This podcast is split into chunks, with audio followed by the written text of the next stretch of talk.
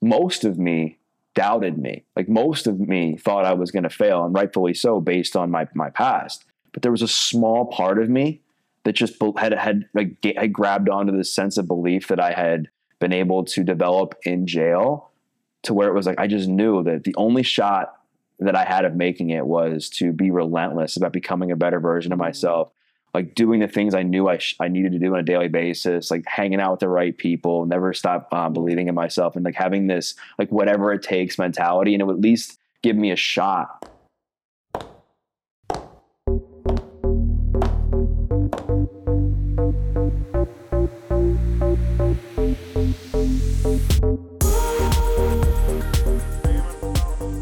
Hey, it's Emily here. You know that uniqueness you have? I call it the it factor. We all have it, but some of us either really need to identify it or start to empower it. This show is all about giving you the lessons, tools, and principles I've learned after building a nine figure sales organization, training leaders around the globe, and working alongside of some of the most influential people in this world. So now it's time to deplug from your outside world and plug into your new world here. Let's dive in every now and again you hear a story that literally shakes you to the core.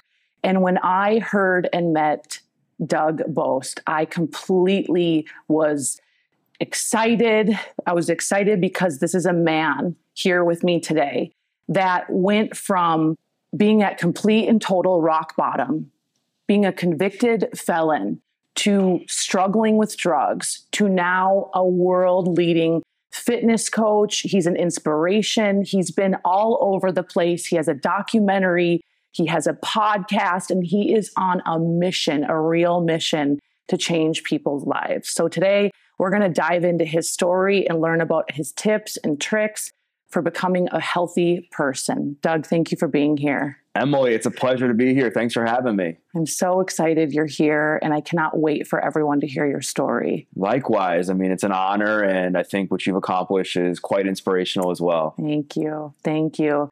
Tell us all about yourself. So it's crazy that today I host a podcast called The Adversity Advantage. I'm an award winning personal trainer. I've written three books. And the reason that I say that is because not long ago, my life was in complete shambles. I, in fact, used adversity to my complete disadvantage. And back in 2008, I was hopeless. I was in the depths of despair. I was incarcerated on felony drug charges, and I thought my life was over. And just to give people an idea of what life was like back then for me, yeah. I was 21 years old when I was incarcerated. I had 21 jobs at the time I was 21. I had thoughts of suicide.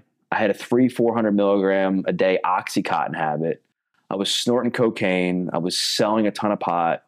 Um, I didn't have a girlfriend like all through grade school. I broke yeah. in relationships. So you can just imagine like where I was in that moment in my life. And I never thought I'd be where I am today. Mm. And what's really, really fascinating is this is the day I walked into the detention center where I served time, I cried because I didn't want to go in. And the day I left, I cried because I didn't want to leave. And here's why.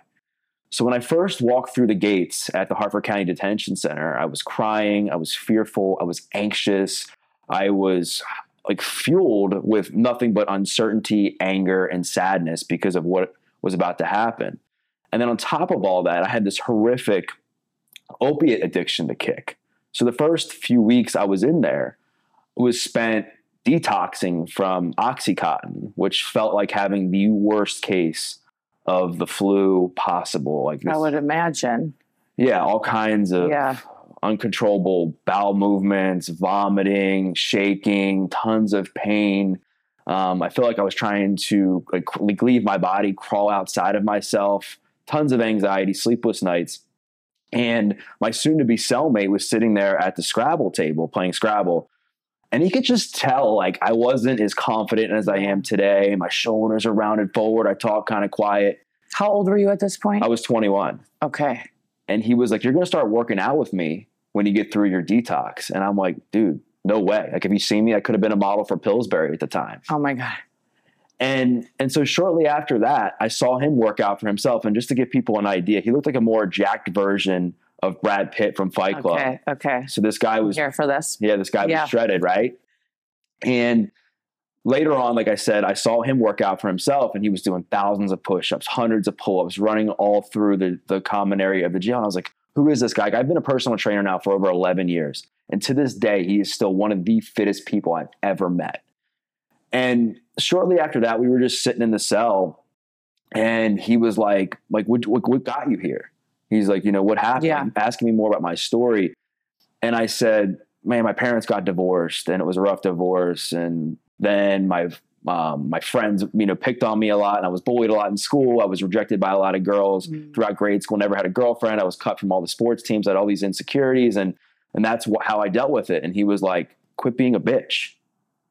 Can I cuss on here? Yeah. Of Okay, course. cool. Yeah. Yeah. Okay, I just make sure. All right. He said, he said, quit being a bitch. Uh huh. And I looked at him and was like, well, like, what do you mean? Like, cause you know, in that moment, like any moment like that, when we go through things in life where we're having a hard time and we've done some things we Yeah. wish we wouldn't have done, like we're always kind of, in many ways, looking to be coddled, like getting Yeah, that validation. Yeah. And Yeah. trying to be told what we want to hear instead of what Mhm. we needed to hear. And he told me Mhm. what I needed to hear. And he's like, there's plenty of people in your circumstances. There's plenty of people whose parents got divorced. There's plenty of people who were picked on. There's plenty of people who didn't make the sports teams they want and, and go on and on and on who aren't in jail, right, Doug? And I'm like, Yeah. yep. He was like, you have two choices. You can be a man, look yourself in the mirror, and say, you got yourself here. And it's up to you to make the decisions and choices to get yourself out of this.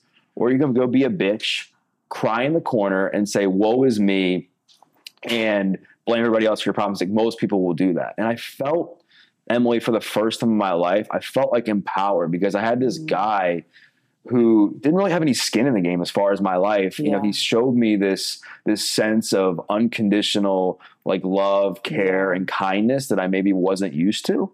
And I also had obviously started to get a lot of the drugs out of my system, and I was starting to think a bit more clearly. And I was like, you know what? Like clearly, I don't know what I'm doing, and I think he's right.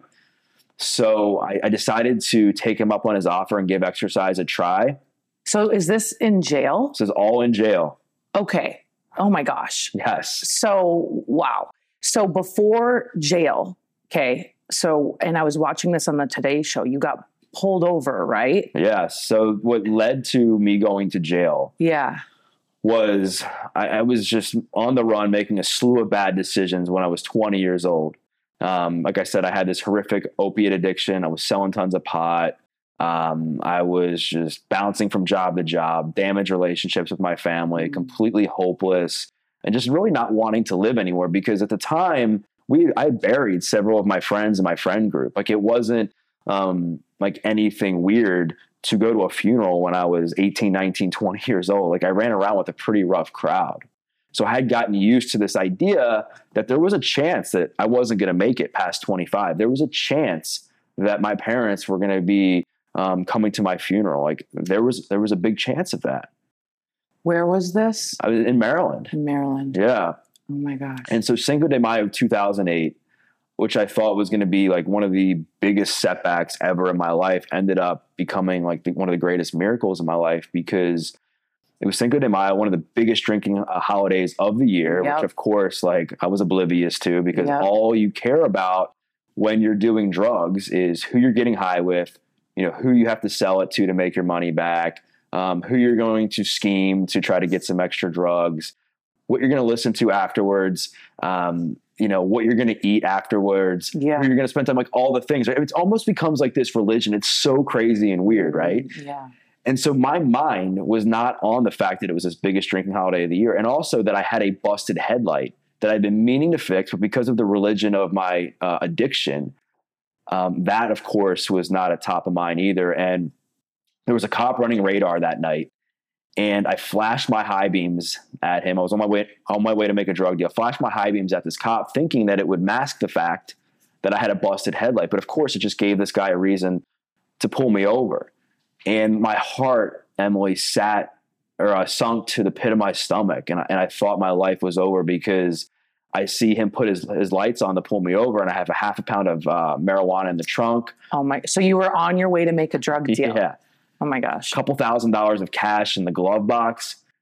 And all I could think about was like, man, like this is it. Like it's over. Like I am an idiot. Like I can't believe I'm I've done this. Like what are my parents going to say? Like what are the people my friends who truly cared about me going to say about Mhm. this? Like like what am I going to do? So cop pulls me over. I stammer to get my license out of my wallet, get the registration out of my glove box. I'm trying to like hide the fact that I have like a ton of money in the glove box. One thing leads to the next. He pulls me out of the car, searches it, and finds everything, puts me in handcuffs. And I'm sitting in the back of this cop car. And I don't know if anybody who's watching this, listening to this, I don't know if anybody like yourself is like been in a moment Hmm. where you're in this super dark place Yeah. and everything comes to a head and you're like how did i get here Hmm. how did the kid who just wanted to be loved how did the kid who just wanted to be good at sports how did the kid who just wanted a girlfriend like how did this kid who wanted all these things like how is he in the back of this cop car in a ton of trouble facing felony drug charges. And it just came back to my inability to deal with stress my Yeah. inability to cope with pain my inability to deal with my anxiety. And that's in, in a nutshell like why i was in the back of this cop car. So i got taken to jail and charged with a felony with possession with intent to distribute marijuana. Yeah. and this was in like again in may of 2008 a few months later it's september. I go to court and the judge in my mind like threw the book at me he he looked at me and he was like doug i'm sentencing you to five years in, in jail but everything's going to be suspended but 90 days meaning if i failed a drug test Yeah. if I missed a probation appointment, if I like got into a fight, if I did anything to violate the terms of parole and probation, I could potentially serve the full five years. So then he slapped on five years probation, 200 hours community service, all kinds of all kinds of fines and drug classes. But he looked at me. He's like, "Doug, you're young. You're 20 years old. This felony conviction is going to haunt you the rest of your life." Yeah. So he's like, I'm going to make you a deal. I'm like, deal? I'm like, after what you just told me, like, where's the deal? He's like, when you get done your probation, your five years of probation, if you complete everything without messing up, I'll take the felony conviction off of your record and give you a PBJ. And in that moment, I was like, all right, 2008. Isn't Yeah. the world supposed to end in 2012? Because remember, that was, that was a rumor back then. Right. I'm like, I buried several of my friends, like I said um, in the past. I was high in court. I was going to get high when I left. I was like, all right, man, like, I don't think I'm going to ever do this. I had no faith in myself, but I'll just take the deal. And so he gave me a few weeks to kind of gather my belongings and um, like keep up with some of the stuff I had to do at home before um, reporting to jail. And Oh wow! So you had a couple of weeks to just be like, I'm going to jail. And like, yeah, and it was like one last hurrah. It was like I got to celebrate my 21st birthday. so did you go like live it up? yeah, I went ham. Wow. because I was like, this is it. Like I'm this is I'm going to jail, and I'm odds are I'm hopefully never going to do drugs again. right. And that was the hope, right? Yeah. Um, what did your parents say at this point? So my parents and I always kind of had a, a, a kind of a damaged relationship, if you will, because of the divorce. And it was a rough divorce, Yeah. and they didn't really communicate too much. Yeah. And we split time, which was pretty traditional in a divorce home, where I would live with my mom half the time, my dad half the time, and I was much closer to my mom. Mm, I just she just I just had a closer relationship Yeah. with her. My dad and I never really saw eye to eye. yeah. And because of a couple bad decisions when I was a young teenager, I actually got kicked out of her house on my 16th birthday. I had a party while she was in the hospital when I was 15. And then on my 16th birthday, I began, you know, by that point to sell some some pot to support my habit. And she caught me weighing out some pot to sell to my neighbor. And she Yeah. was just distraught and really didn't know what to do with me because she had seen some other signs of me just being kind of reckless Mhm. in my behavior hmm to where she thought she could give me a fresh start, kick me out, go live with my dad who lived 30 minutes away, change schools, change friends, change my environment. And in reality, what it did was it gave me more pain, more trauma because now I feel abandoned. Now I'm like, man, like how could you do this to me? Yeah. Like I need you right now. And it just led to more destruction, more self-sabotage, and more uncertainty for me. Right. Do you think in the moment when you got pulled over and then when you were in court and they're like, we're going to take you, do, was there any part of you that was like, I'm kind of grateful for this? Or were you scared shitless? Like, be honest. I was scared. Yeah. You know, it's easy now to sit back and say, yeah, that, that made me. I'm like, oh, and right, to Right, tell people right, that, yeah. like, yeah, like when you're going through something hard, like, right. remember it's happening for you and not to you. And I'm Yeah. not saying that that's not Yeah. true. Yeah. Definitely is. But when people are in the thick of that, they don't feel like at Yeah. least in my experience, you're not really thinking about that. You're just you're you got tunnel vision. You're thinking about Yeah. what's in front of you. You're in survival mode. Like Right. all these fears, uncertainties, like come to a head. You're pan. I was panicking because I like kind of heard like horror stories or what by like what you would read about like of what happened in jail. Right. I was the kid who was completely overweight, unathletic, like couldn't run. So I was like, how is how am I going to last Right. in jail? And then I, you know, was going to be a convicted felon, and I had obviously at that point in 2008, it was much more stigmatized. You know, there Mhm. hasn't been as much progressiveness on that side of Yeah. things. You know, back, there wasn't that much progressiveness back then. So I was like, this is going to ruin me. Right. Like I'm going to be working at like a fast food restaurant the rest of my yeah. life. Yeah. So how long were you in jail? so my sentence like the, the time that i was sentenced was 90 days but with Okay. good behavior they give you like gave me like five days off Yeah. a month of my sentence for every month i had good behavior and then i got a job in there eventually like halfway through i think where you like wipe down tables and they give Yeah. you some more time off but that those 70 something days that i ended up spending in there all in all like really saved my life Yeah. because like i said i had that heart to heart with my cellmate in the cell What was his name? eric Okay. So do you still talk to him today or do you have a relationship or how how did that play out? so it's it's kind of hard now i mean for me to kind of talk about it but he passed away a few months ago. And his family had actually reached out to me and had really i guess thanked me for sharing this story because it shed like such a good light on a part of him that maybe some people didn't get to understand or hear as much because he spent a lot of his life behind bars and they reached out. They're like we want you to speak at his funeral. Oh, so i went and spoke at his funeral. And um that's great. and it was very heartwarming for me to like Yeah. meet his family. And people had bought like one of the books my first book that i wrote where i talked a lot about him. And you know you never think that something like this like getting on a podcast like this or some of the other stuff i've done is going to trickle down like that and have the domino effect. Like, i think a lot of times people they get on these shows and they and they can sometimes i think be self-centered in a way where they're just about them and they're not thinking about like well how much of an impact can this have not only on people listening to this yeah. but somebody else's family or you know maybe it's a counselor at a school that maybe has lost hope in, in their school or Yeah. and they hear a story like this and they're like oh my gosh like Mhm. there's hope like if this kid who went to this school and went through this can get out of it like some of my kids too i can go on and on with these Yeah. examples Yeah. and th- that conversation that he had with me has gotten me through like every hard time I've been faced with since then, whether it was the last few years, whether it was a breakup, whether it was times where my business wasn't moving the way I wanted it to, whether it was times where I needed to make better decisions personally, whatever it was, I, I, I, I understood the importance of not being a victim. Yeah. And because I think that can, it can feel so good in that moment, Right. but it gets you nowhere. Yeah. It really does. Oh, nowhere. I call it nowhere land. It's Yeah. like with your blaming and complaining and justifying, you can do it all day long. And I can really relate even, you know, to when I started my journey of just rock bottom, you know, and it was like, woe is me. And you could live in that, but you have to decide to use all that junk and turn it into something great, which you clearly have. Now, when you were in jail and you were going through this, and so how, what changed in your head to be like, I want to get fit and healthy and really like what th- that's what I'm obsessed with because you went from like, you know, being a drug addict to healing yourself. Like, what did that look like? And let's talk real talk because it's like me pursuing my faith. Some days it's easy and some days it's hard Right.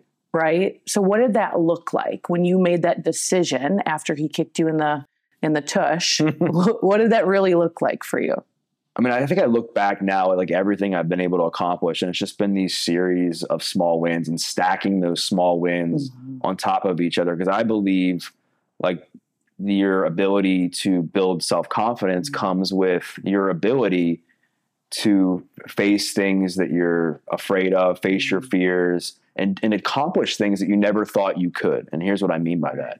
So after we had this conversation, I felt empowered. I felt excited. I felt like, man, like this guy believes in me when I don't even believe in myself.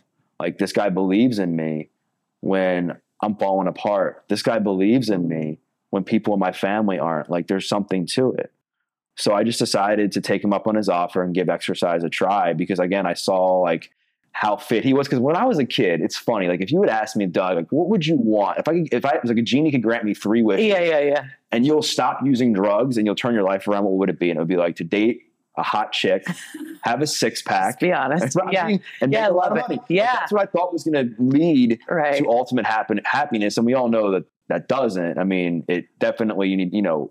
Obviously, you want to be in a relationship with somebody that brings the best out of you, and somebody you're attracted to, and you want to keep yourself physically fit, and you want to be financially like independent. But that's not going to ultimately create, you know, happiness forever, right? Right.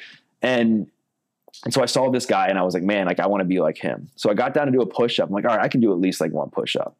I collapsed in front of all these grown men. I'm like, damn. I'm like imagining you Yeah. in jail right now and you're 20 years old. 21, yeah. You're 21.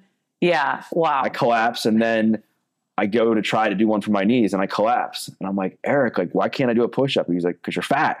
I hated that word. I hated Oh, the word yeah. fat. yeah. And he was like, Doug, I'm not going to sugarcoat it. He's like, you got belly fat, your core's weak, you don't have any upper body strength, so you can't support yourself to hold yourself up. So you're going to collapse every time you try to go down. And on top of that, I was smoking like a pack to a pack and a half of cigarettes a day. So I could barely walk up and down the steps that were there that were like, you know, there was like, you know, cells on one floor and then cells on the bottom floor.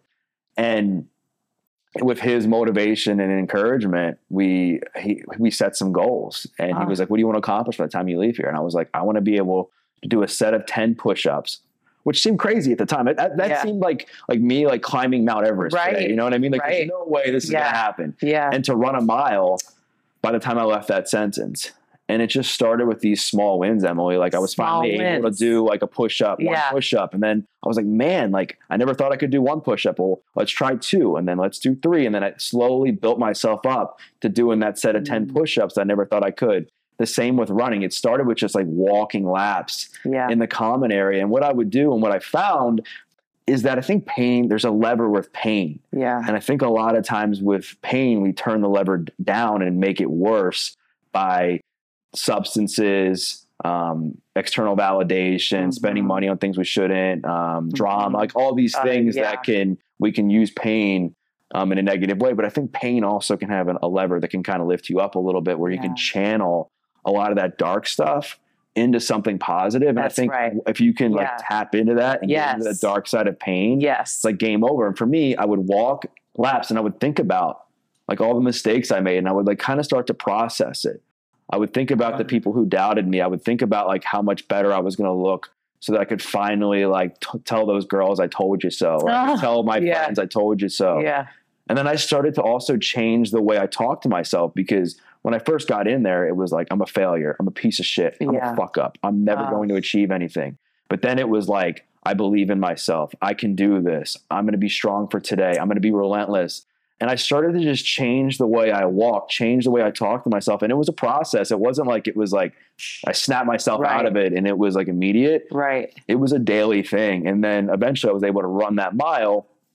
And I felt like for the first time in my life, I was ready to stop using drugs and ready to transform my life. And it wasn't the push ups and the sit ups and the running that necessarily did it, it was how they made me feel. Yeah. It was this ability to finally get comfortable being uncomfortable. It was finally being disciplined and doing the things I knew I should have been doing all along. It was this ability to, you know, reestablish how I dealt with pain, like reconnecting like behavior uh, or to emotion, like Yeah. reattaching how I dealt with it. Because for the longest time, when I was depressed, stressed, or anxious, it was just I'm going to numb myself out numb, with numb, drugs numb. Yeah. and now I learned that exercise and doing things positive for my health and my body can be this new tool Beautiful. to change my life. So what I'm picturing, I just want to know, like, I'm envisioning this whole thing. Like, I'm imagining you on a track.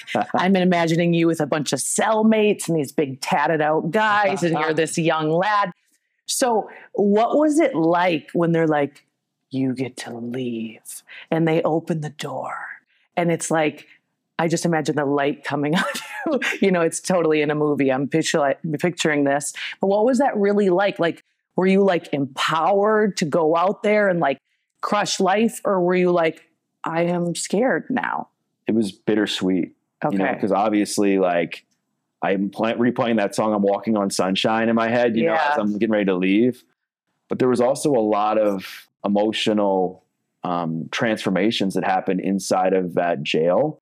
Wow. And up until that point, I had proven to myself that I couldn't live life without drugs. The only time I was able to abstain from abusing drugs was when I was in jail. Mm. And I also had the help of my cellmate, like kind of holding me accountable, guiding me along throughout my time in there, which I Wow. wasn't going to have when I left. And I remember the day I left, I mean, obviously I was scared and um, I had a lot of uncertainty. Was like, am I going to make it?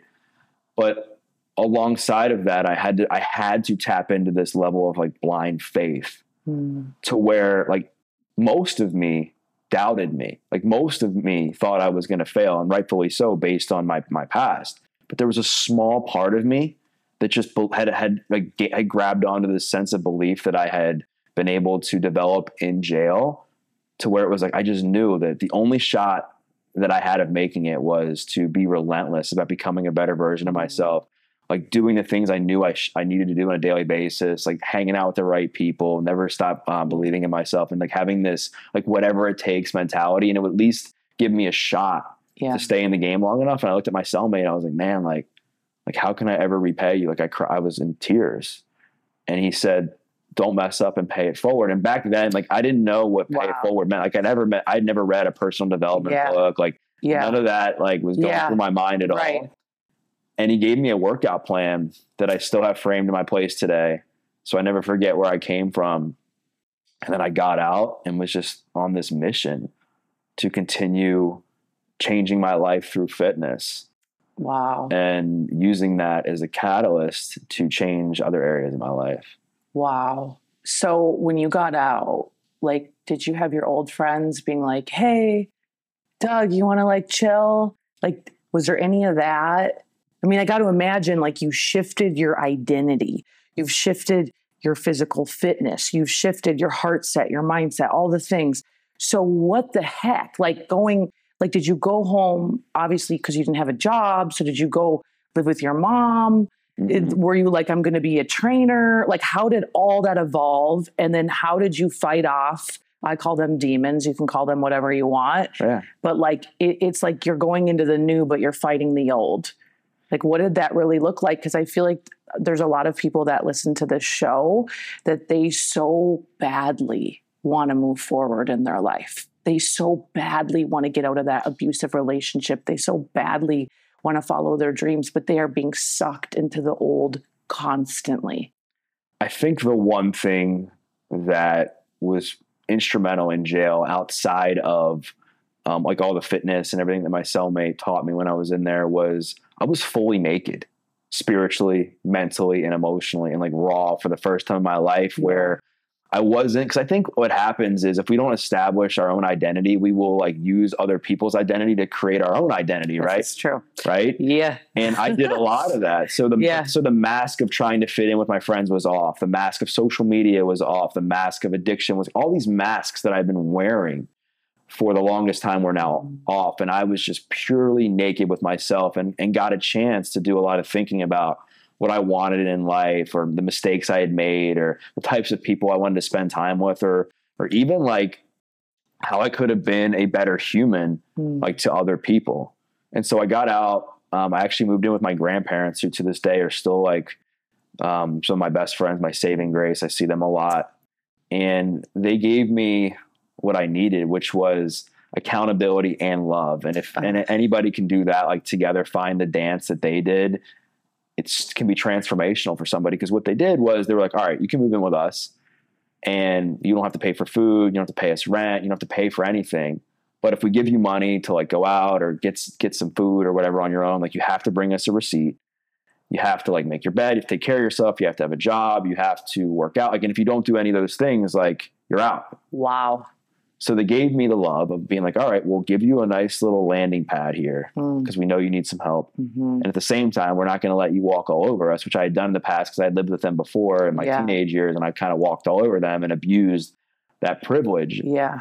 And as far as my friends, I mean, it was tough because I think one of the most addicting things is- people, It's true. you know, and it, it often gets overlooked that, you know, sometimes like we stay in relationships, we stay in friendships because of past memories Mm.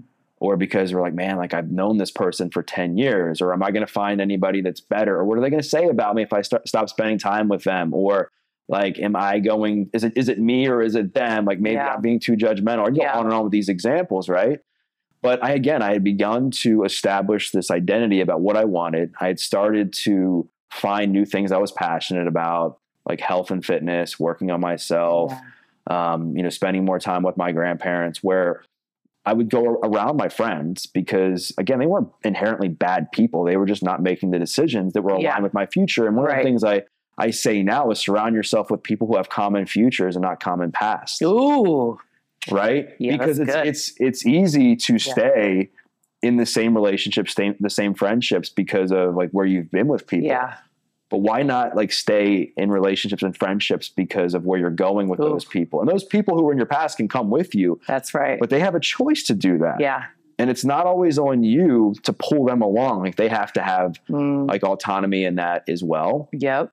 and so the more I became obsessed with health and fitness and other things and spent time with them, it become, became like an awkward first date where there was like nothing to talk about. Yep. Like I was like focused on like how I was to get protein in my next meal. And Yeah. they were like talking about like pot. And I was Yeah. like, I have no interest in that Yeah. anymore. So just kind of fizzled out. Fizzled out. And I did something that I struggled with and a lot of people struggle with. And I spent time alone Mm, and I think you feel way um, you feel way more alone spending time with the wrong people than you ever will like intentionally spending time by yourself. amen to that. And I spent time with my grandparents like on the weekends, and I would watch like Food Network with them and Dancing with the Stars, and I like t- helped teach myself how to cook by watching the Food Network Ugh. and watching what my grandmother did. I just developed this this relationship with them that um, has been life changing. And then also, I got comfortable being alone and just knowing that I didn't have to go out all the time. I didn't have to be around Yeah. other people to fill myself up. right. And just because I spent time with myself didn't make me a loser. Yep.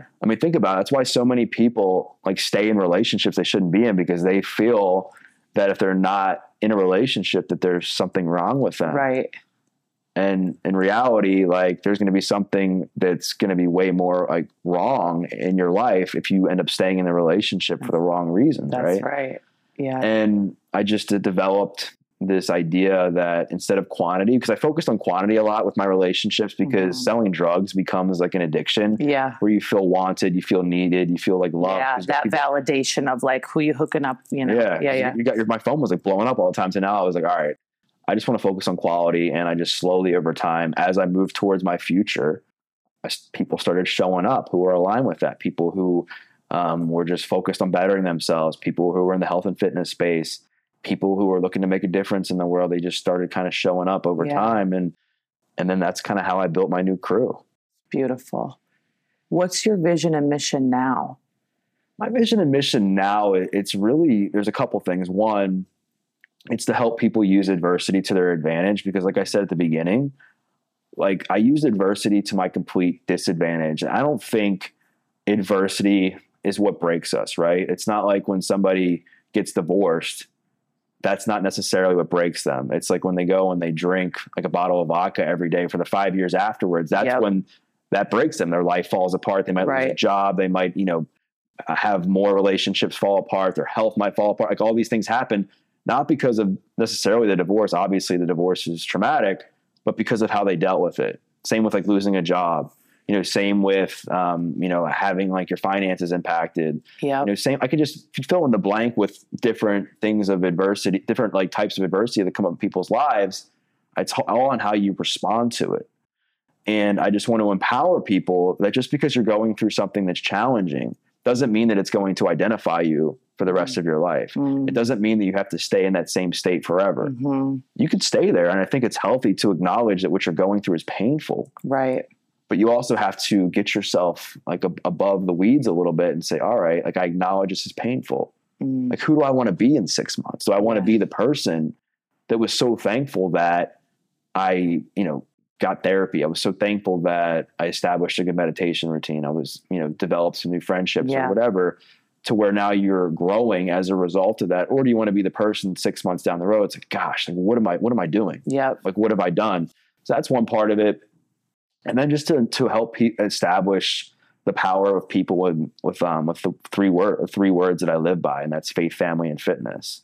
Like faith in God for me, I'm a Christian. Yeah. Um, like faith in your life, like faith that I'm going to do great things, faith that I believe in others to do great things, right?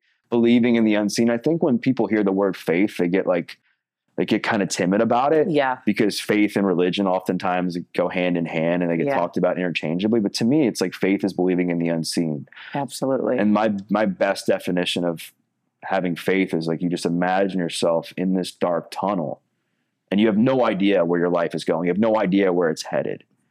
But fear keeps you there hmm. because you're afraid to take a step forward.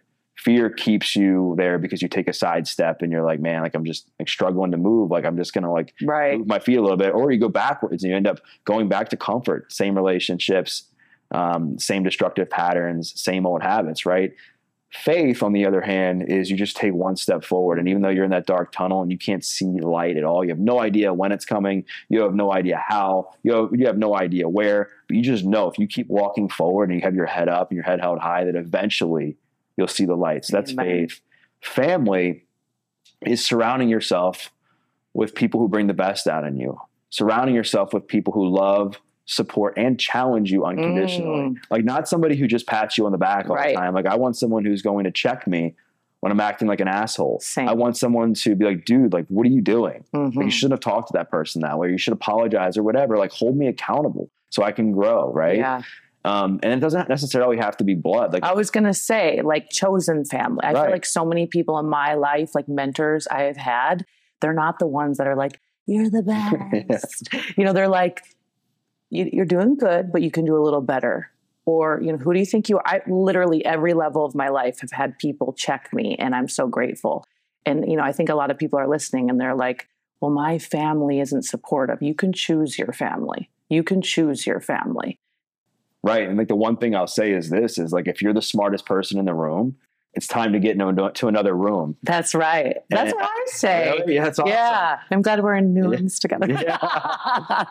Yeah. yeah, And I, and I think because I think that's hard for people. I think Yeah. because people haven't established their own identity, they Yeah. feel insecure, they haven't found ways to really fill themselves up. Mhm. They fill themselves up by the validation of others and external like validation Yeah. and and knowing that they think quote unquote that they're smarter or they're better than people. You see that in relationships. You see people stay with people they shouldn't be with because Yeah. they feel like they have this sense of control or power because you know it's it's comfortable yeah, and they've outgrown that person, but they're like, eh, I, I at least can, I know, I, I know I have this person like at Mhm. my side all the time. So Mhm. what's the point of like challenging myself to that next level? So like, you know, family, like I said, has, doesn't have to be blood. I mean, ideally, yeah, you want to be close to your family, but things happen, right? that's right. And then fitness, it's like, well, what are you doing to keep yourself mentally, spiritually, emotionally, and of course, physically fit? And I believe if you can do those three things, Mm, I truly believe you'll live a more positive, purposeful, and passionate life. beautiful.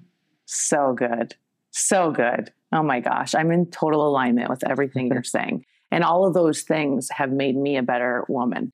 You a better man, and if you live by it every single day, how do you practice? I'm just wondering, how do you practice your faith?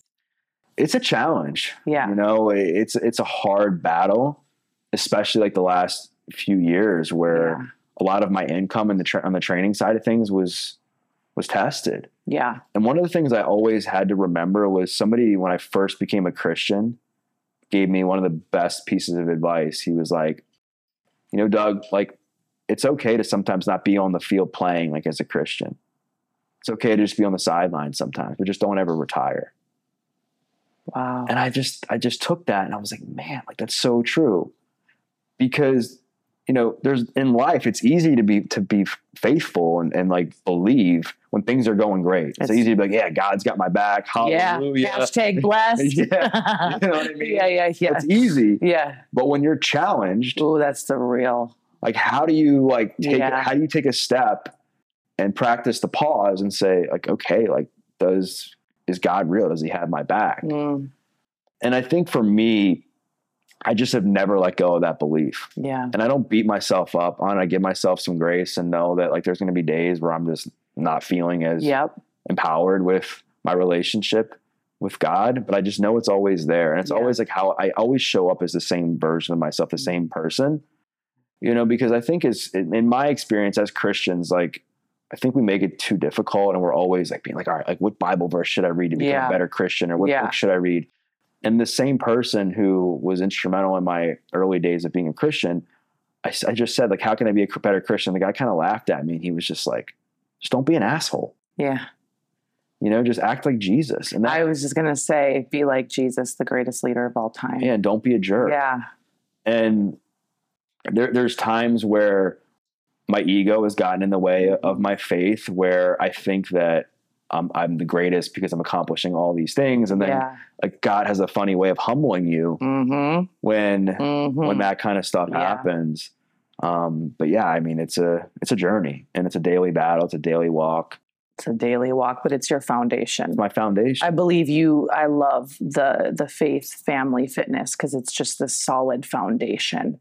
You know, what would you say to someone who's going through massive adversity right now? Like, what tip would you give them? I know that I know that I know that there's someone listening to this where their son's battling addiction, their daughter's battling addiction, maybe they're battling addiction, maybe they have good days, bad days. Like, what advice do you like? What would you tell that person? it's it's so hard i mean i wish i had like this magic Answer. answer, right? I mean, Yeah. I'd be a, a billionaire and I'd be Yeah. fulfilled at the same time, Yeah. right? I'd be so happy because that's Yeah. like that's like my passion and I'd be like financially independent. I think there's a few things. Like just know that you're not alone, Mm, you know, and especially if you're a parent, just know you're not alone. Get support, take care of yourself. yeah. Because I think what I've seen and like a lot of the moms that I've dealt with with when their kids are battling addiction and the ones I've like kind of talked to, the the last thing they do is take care of themselves. They're Mm. so focused on trying to fix their kid, change their kid's life, do whatever they can to keep them out of the depths of despair. And what people have to realize is there's nothing you can do to fix them. Yeah. There's nothing you can do to save them. You can support them, you can love them, you can care for them. But at the end of the day, like they have to make the decision on their own and, you know, never like sacrifice your own health Yes. at the expense um, of somebody else. I know it's hard to hear, but No. I think if you if you take care of yourself and you have your mind in a good spot, you're going to be Mhm. better equipped to help that person anyway. And I just think if it's somebody who's like battling their own adversity and let's just say they're just in a tough spot, just focus on taking like one step, like one small step.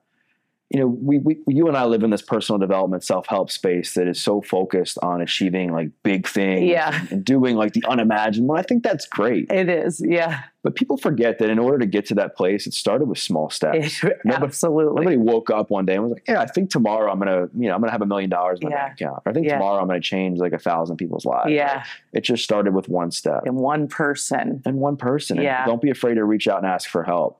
Mm. You know, and just think about like what are some things that you can do right now to change your state.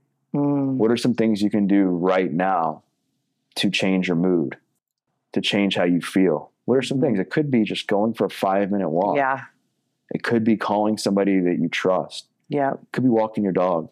It could be just practicing the pause and just journal. It could be like a, a Mm. variety of things Yes. because people are afraid of discomfort. Mhm. Like one of the conversations I have a lot with some of the people that I coach is trying to get them to understand that just because you're uncomfortable doesn't mean that you have to just feel comfortable right away. Right. Like sometimes you got to sit in that discomfort and gain some self awareness, which a lot of Mhm. people I think lack They do. into like what's going on. Like one of the things I often say to people is that something that's worked for me for a while is like the three A's when it comes to something when I'm having going through a hard time and it's like self awareness. Like what is it I'm going through? Yeah. Is it anxiety? Is it lack of sleep? Is it depression, lack of Uh-huh. energy, like whatever? And then acceptance is the second one. I think this is pretty important because I think, I mean, in, in our world, like we're taught that we're, we're supposed to be perfect all the time in this self help space. It's always like make more money, like be happy, be grateful, be positive. I think that's bullshit. Yeah. Because I think there's going to be days where you feel off. I Oh, there's days absolutely. where you feel like crap and you just have to accept. Roller coaster. Yeah, right. Yeah. Yeah. For real. This is just part Yeah. of life. Yeah. And you acknowledge that it's normal and that it's Mhm. okay. And then so that's like the acceptance piece. Because a lot of times people fall down, fall down this shame cycle. Yeah. They do. I'm like, why am I feeling this way? Oh, I've totally been there. right. Yeah. And then the third is like kind of like what I touched on like a f- few minutes ago, which is the action piece. Mm. Like, what are some things I can do now that are healthy and going to make me feel better, Mm. that are aligned with my highest self. Now, again, Yeah. sometimes you might need to sit there and just deal with it and just think about like what it is you're going through. If you're somebody that always is looking to escape, Yeah. but sometimes like that person whose habit is to just grab, grab a bottle of wine, drink a glass of wine, maybe that person instead of doing that can just go take a walk and say, you know what? I'm going to go for a walk for five, ten minutes. And then when I come back, I'll make a decision about what I'm going to do. I'm going to do next. But I'm going to take this walk. first. And I think what tends to happen, Emily, is this: is they not only get like the physiological benefits from like movement, but they come back. I think people come back in sometimes and they're like, "Wow, like I'm proud of myself that I didn't just impulsively react," Ugh. and they feel so much better afterwards. Oh my gosh, amen. When I was battling like food issues, that's what I did. Really? It was like I had to change my state. I had to go on a walk. I had to, and it was like it just it set me on a better path. And then I was like, oh my god, I can't believe I was going to do that. You know, but but you you have to get out of it. And I always tell people like step by step, moment by moment, and then you're just gonna you're just beco- going to become a new when you do that after a while. But it's the hardest when you're in the thick of it because you're like, you so badly want to just give into this. Well, yeah, and you think know? about like a lot of times with people, especially like in the recovery world, it's a marathon. Yeah, Like, you know, like obviously the goal is when you stop using drugs to not do it again. I mean, that's Yeah. the goal. I mean, obviously, you know, a lot of people don't go that route, you know, which is which is okay as long as you're on continuing on that path of recovery and trying to get yourself right. But my point is this: if if you were to start, if you were if you had trained for a marathon and you were going to start and you out, go out and you sprint as hard as you can, the first mile, what's going to happen? You're going to fatigue. You might get Yeah. some cramps. You might slow down. You might even stop because you're like, man, like I got, I got, I got, I, I went too quick out of the gate. Mhm. I used up all my energy. yeah. Like I'm cramping. I'm like, I don't know if I'm going to be able to do this, right? And that, that happens a lot with life when people try to like bite off more than they can they can chew, and they try to do too much at once. That's why I say just like focus on the small steps. Get those easy wins. Build your self confidence. Like that's what I did when I was in jail. If you had said to me, Doug, like, all right, my cellmate was like, yeah, Doug, we're gonna do 50 push-ups today. I would have been like, the fuck out of here. yeah, Like I'm going back in my cell and I'm Yeah, gonna yeah. sleep. right. You wouldn't have gotten a win, and the win breeds the confidence. Right. Because I mean, I think confidence is built not just by like achieving these small wins. I think self confidence is built by like climbing the mountain of life That's right. and continuing to get back up Mhm. each time you fall. It's Mhm. not built at the top. Yeah, you Yeah. feel confident at the top, but it's built on the way up. It's a yes. and I think confidence is built, you know, differently for each person. Like what might what might scare me might be different from what scares you. Like Yeah. doing a single push up when I was in jail scared the heck out of me because I I had obviously had never been able to do a set of push ups before, so that was so intimidating to me. And it's all relative based on what we're going Yeah. through. So I just Yeah. focus on some easy wins, like take some small steps if you're that person who's listening, I love it. who's struggling to find yourself right now. So good. Oh, this has been amazing. Thank you for opening up. You really are incredible. Where can people find you? So the best place to find me is at Doug Bopst on Instagram is where I'm most active on social Spell media. it for spell it. So it's at D O U G B O P S T on Instagram, TikTok, Twitter. Uh, my podcast is called The Adversity Advantage. My website is dougbopst.com where you can learn more about my journey there, some other stuff that I've done, um, as well as um, find my books. My books are all on Amazon. And Amazing. yeah, Okay. We'll link all that in the notes below. Thank you for being here. thanks for having me.